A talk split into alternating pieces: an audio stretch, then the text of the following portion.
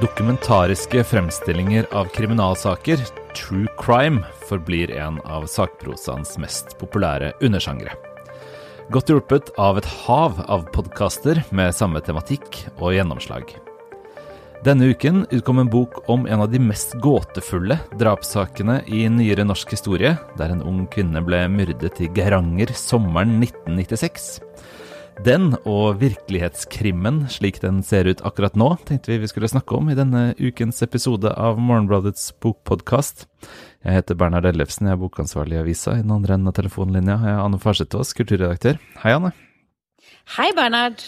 Du, denne uka her så er jo veldig nysgjerrig. Eh, både på hvem som drepte Trude Espås. Eh, jeg vet ikke om vi klarer å svare på det i denne podkasten. Men også på denne, denne nye boka. fordi riktignok kommer det mye true crime både på TV og i bokform. men ikke så vanlig at uh, kritikerroste norske poeter kanskje kaster seg over uh, uløste drapsgåter. Nei, vi skal snakke om Jakten, en bok av, uh, av, Linda Klakken, som jo faktisk vil være kjent for mange lesere av Morgenbladets boksider, men da ikke som, som true crime-forfatter, nei, men som poet. Hun har jo gitt ut flere diktsamlinger og en bok om en poet. Uh, som er kritikerroste og, og um, som en del har lest. Men dette er jo noe helt annet, og det er jo litt av premisset her, da. Uh, denne boka er ikke utgitt på Flamme forlag, som hun har utgitt sine tidligere bøker på, uh, men på Kagge, som jo er jo et veldig etablert forlag, særlig for sakprosa, da, og, og for true crime. Og de, de, begynner liksom innsalget, eller hva man skal kalle det, med Kan en amatør løse en av norgeshistoriens største drapsgåter. Så det er litt av premisset, ja. Hmm.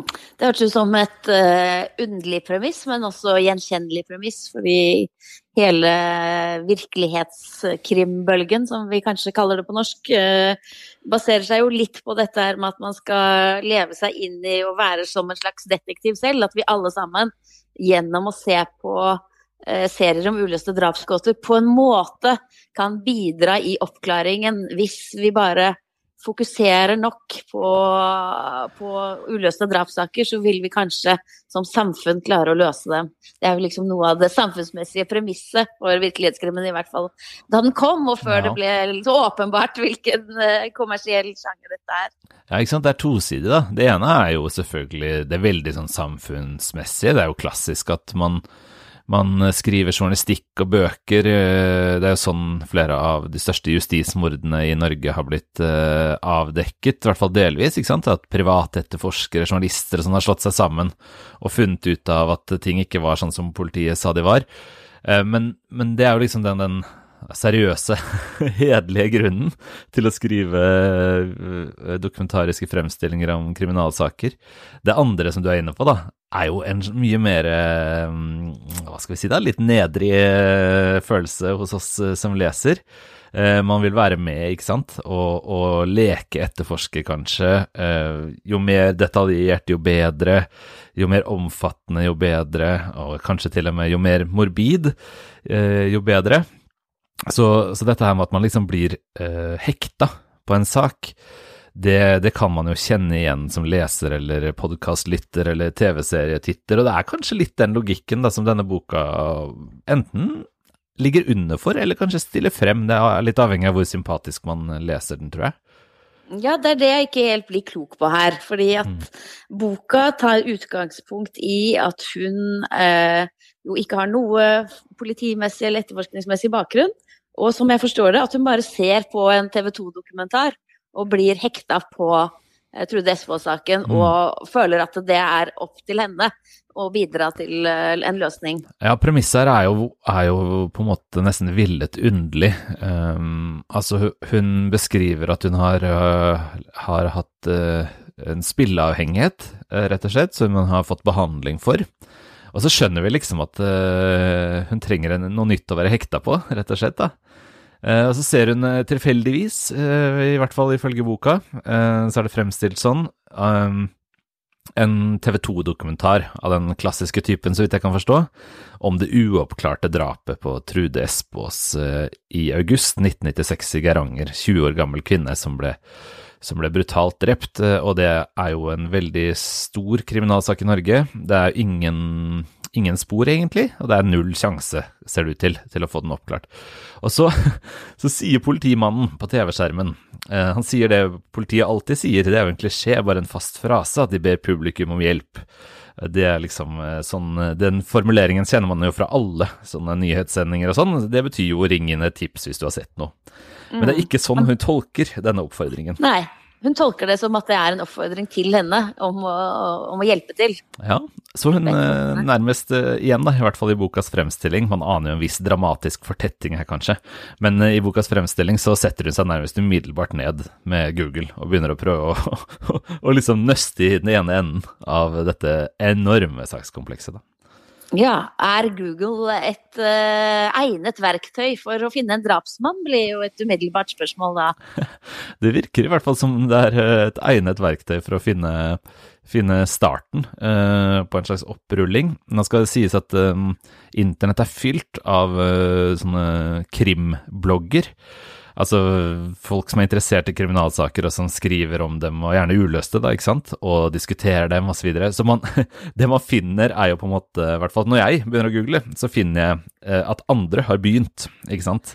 Man kan eh, komme seg inn i en allerede pågående diskusjon om hva som har skjedd, og, og hvem som var der da, og hvilke bilder som har vært i media, og osv.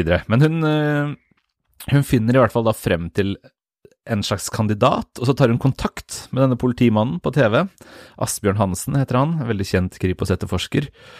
Og han blir imponert da, over at hun på såpass kort tid har funnet frem til en person som han også mener er interessant, kan vi si da.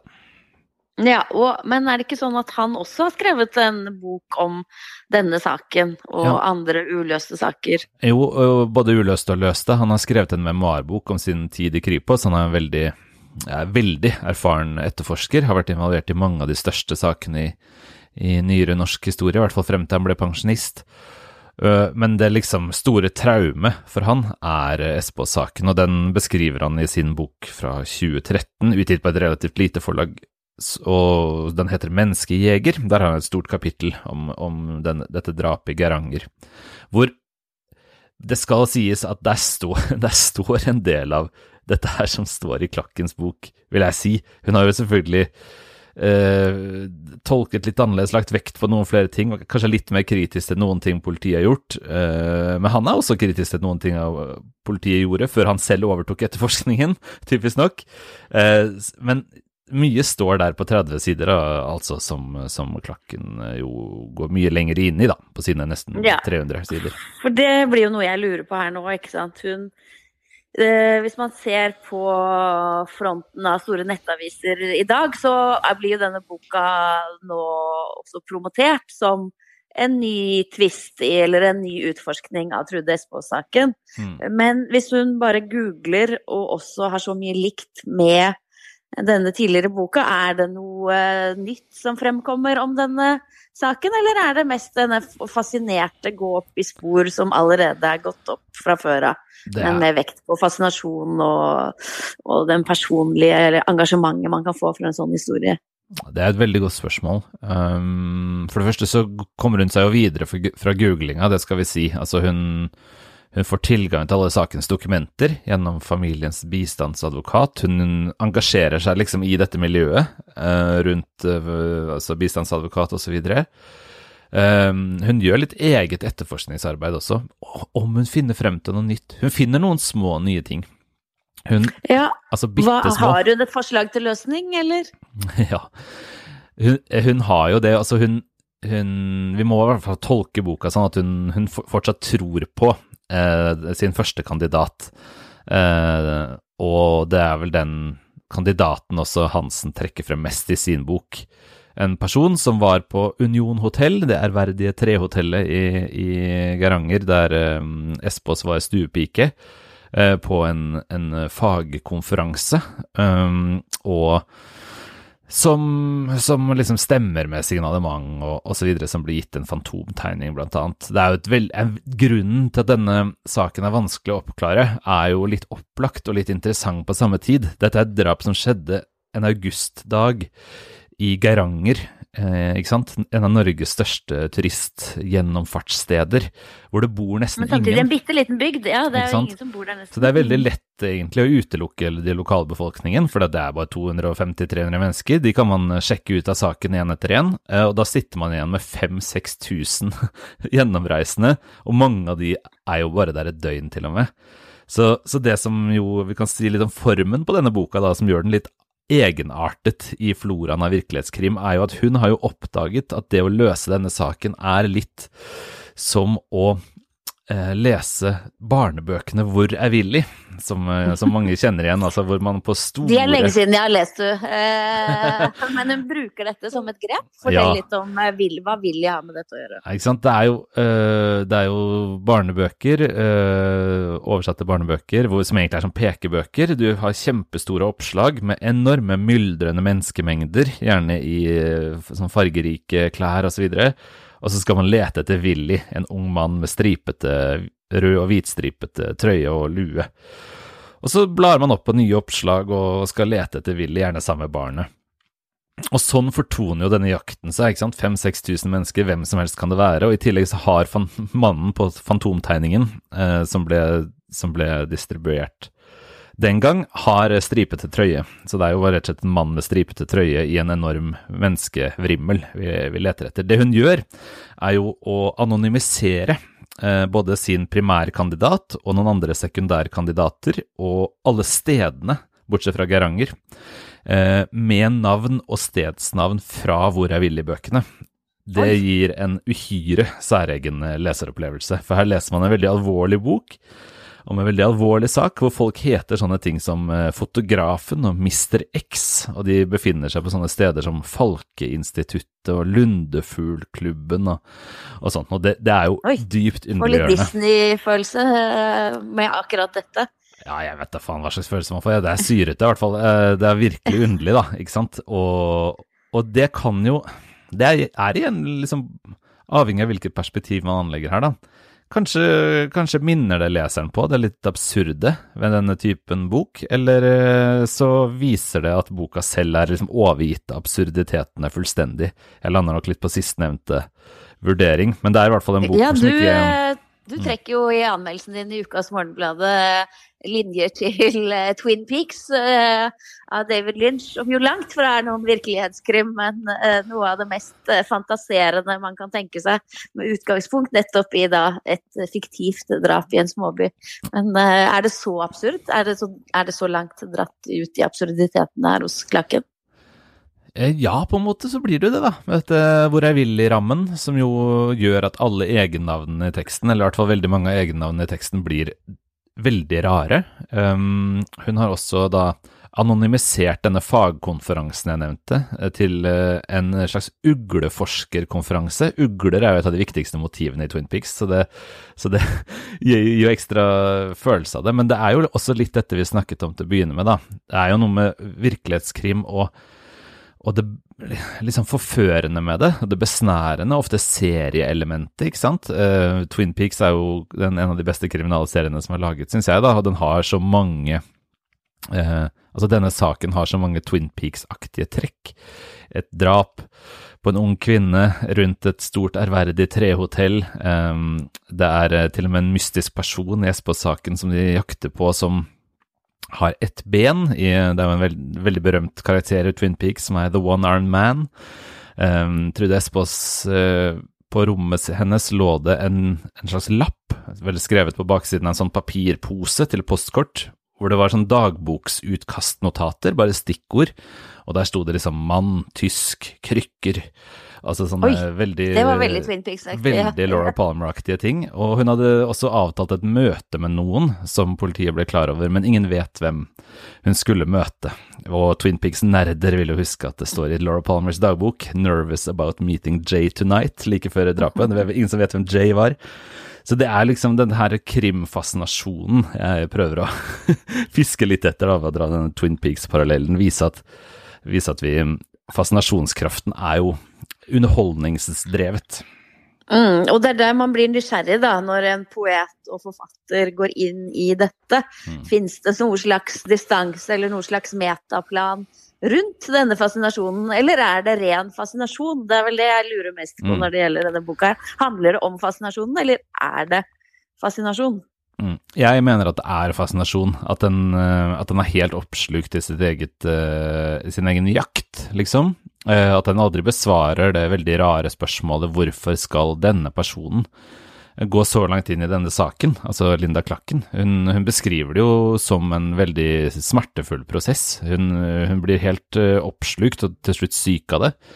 Um, det blir, blir altfor uh, alt for mye for henne, naturlig nok. Det er jo helt sånn, eh, ikke sant, hjernen stikker av i, eh, i kaos. Eh, men jeg ser at den eh, anmeldelsen som jeg nå har lest i Dagbladet, vekter det litt annerledes. Mener at det er en bok om besettelsen, ikke sant, om fascinasjonen. Um, Mm. Jeg kjøper rett og slett ikke helt det, for, jeg, det, for meg er den for mye overgitt, denne besettelsen. Eh, det blir ikke en bok om besettelse for meg, det blir en besatt bok. Mm. Og, og da det, det blir et problem. Men så kan vi jo snakke litt om er det liksom verdt det likevel. Altså, vi har jo en spaltetekst i, i dag på morgenbladet.no hvor Aksel Kielland skriver om liksom populærkulturens, eh, den dårlige populærkulturens gode sider, eh, som er veldig relevant for true crime-sjangeren. da. Ja, eh, Aksel Kielland har skrevet veldig mye om eh, virkelighetskrim. Eh, og denne uka så skriver han jo ut fra det faktum at eh, en av de mest kjente virkelighetskrimsakene fra en av de første sesongene av Serial, som er en av de store podkastene innenfor dette, der har det nå blitt en frifinnelse av Adnan Syed, som var anklagd for eh, et drap.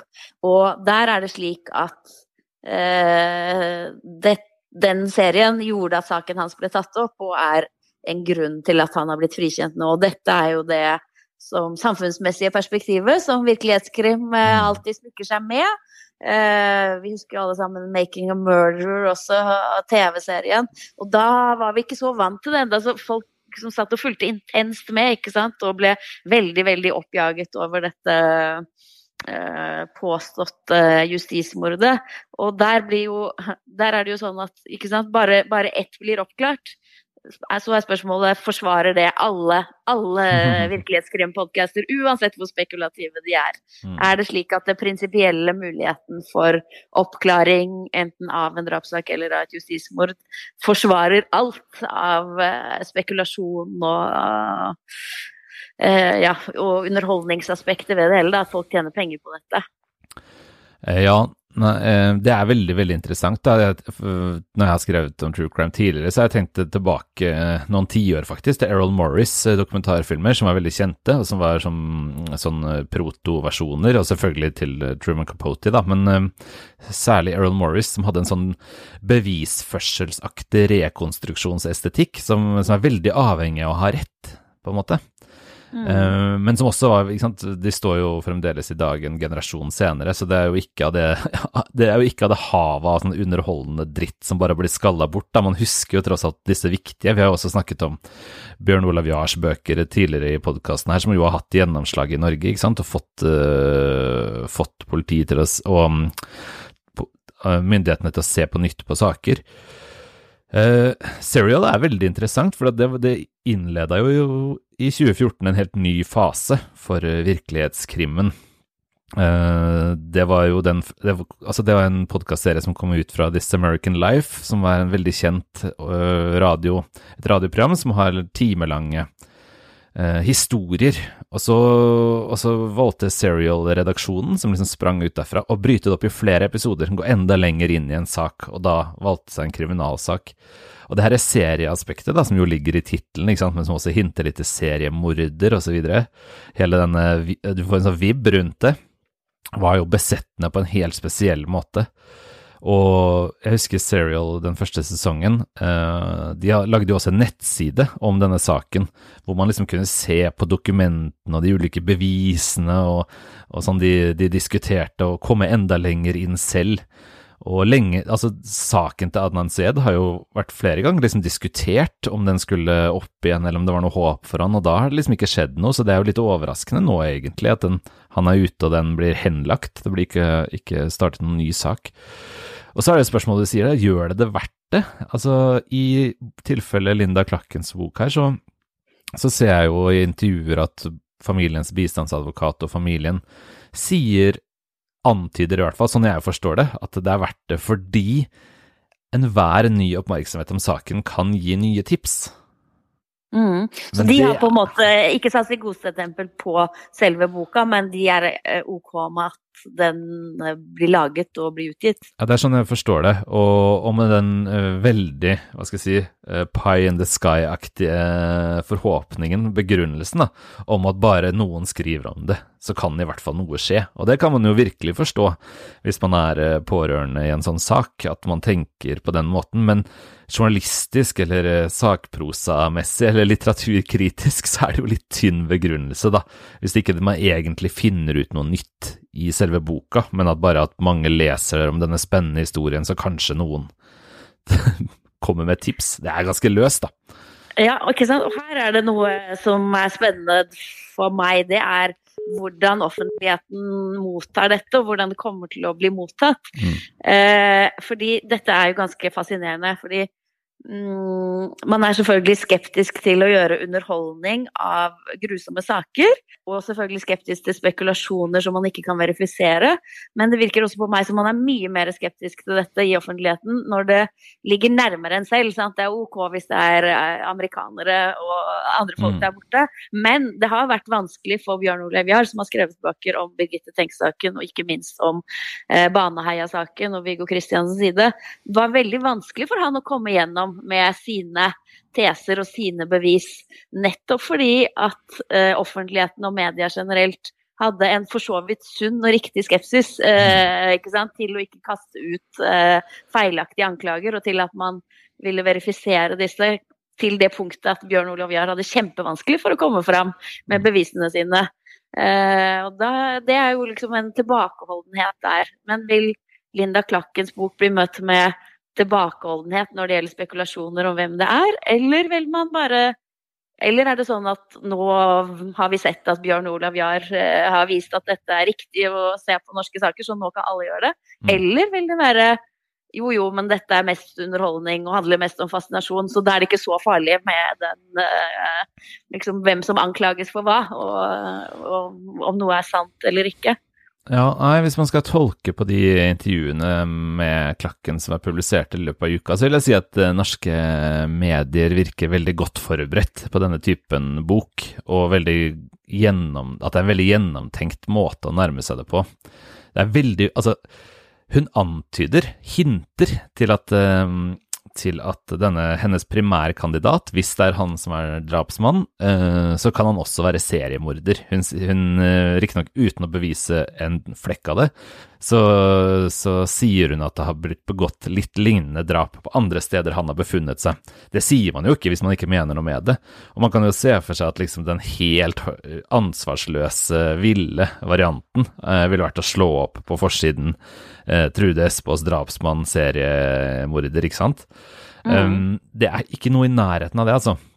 Eh, det er ganske mm. forsiktige, mm, forsiktige poenger man, man, fremstiller i disse intervjuene. Hun har, hun, har, jo påpekt bit, noen bitte små diskrepanser, kanskje, i eh, et klokkeslett på et fotografi, på om det tok litt for lang tid å finne liket, sånn at biologiske spor gikk tapt, at, eh, at behandlingen av et sånn biologisk spor kanskje er, er, har vært teknisk upresist, altså småting, da. De tingene formidler man. De er konkrete og liksom relativt anspråksløse. Men, uh, men disse store, liksom at uh, ugleforsker Willy drepte Trude Espås, det er det ingen som har, uh, har latt seg friste til. Så jeg syns at det virker som man man har lest flere av disse bøkene, tenkt, tenkt over hvordan, hva man kan formidle og hva man må sjekke selv først. Det er jo riktig at en avis, hvis den skal videreformidle noe i en bok av den typen som er helt nytt, og som må sjekke det selv, ikke sant. Så Nei, det er ikke noe sånn slående naivitet å spore, syns jeg. Tvert imot, egentlig. Ganske intelligente lesninger av boka som ligger til grunn for de intervjuene som er publisert. Mm. Så da har man kanskje modnet litt, da, med tanke på uh, hvordan man skal forholde seg til disse tingene. og At man lærer av uh, å konfronteres med flere uttrykk. Ja, sånn journalistisk så syns jeg man at det, at det, er grunn til å si det. Så er det jo underholdningsaspektet, da, som er et annet. Nå vet jeg ikke om dette blir noen stor bestselger, men vi kan i hvert fall konstatere at virkelighetskrimmen eh, er eh, generelt en, liksom, en sjanger med veldig stort underholdningsgjennomslag. Mm. Og der er nok eh, på en måte grunnene til å være skeptisk eh, fremdeles betydelige. Vi snakker jo om, om Jar og, og, noen få til sant, som har bevirket forandring i verden. Det er jo toppene eh, på et hav av underholdningsfortellinger med krim fra virkeligheten, som, eh, som knapt er fullt så lødige i sine, sine ambisjoner. Eh, så, mm. så den, det å lage underholdning av saker som dette, er det vel fortsatt grunn til å være ørlite lunken til. Men det er, vel, det er jo ikke det som Klakken heller vil, sannsynligvis. Men det er jo en, en Det man må akseptere at man bidrar til når man skriver i denne sjangeren. Ja, og det er jo som du sier, det er disse høydepunktene som eh, blir stående igjen, og så er det mye annet som eh, bare forsvinner og blir glemt. Det gjenstår å se da om dette eh, blir stående som noe høydepunkt, eller som et vendepunkt, eller som et dypdykk i publikums fascinasjon. Ja, det er, det er, veldig vanskelig å si. Jeg tenker i hvert fall at eh, for denne sakens vedkommende, så, så, og for en vanlig leser, så fremstår det snarere som en bekreftelse, eller hva skal jeg si, en forklaring på hvorfor akkurat denne her er mer eller mindre umulig å løse. At det, det er for mange mennesker, og, og Willy er for liten på dette oppslaget til at det skal være mulig å finne en generasjon etterpå. Ja, eh, Aksel Kiellands eh, spalte, som vi har nevnt, og eh, min anmeldelse av Linda Klakkens bok kan man lese på morgenbladet.no. Der kan man også abonnere på avisen, og lese flere av ukens aktuelle bokanmeldelser. Vi må jo si at dette har vært en forrykende uke i bokhøsten med Nina Lykke og Thomas Espedal, og boken vi har snakket om på en uke. Eh, vi snakkes igjen neste uke, Anne. Det er flere bøker da. Det er det. Takk for praten. Takk for praten.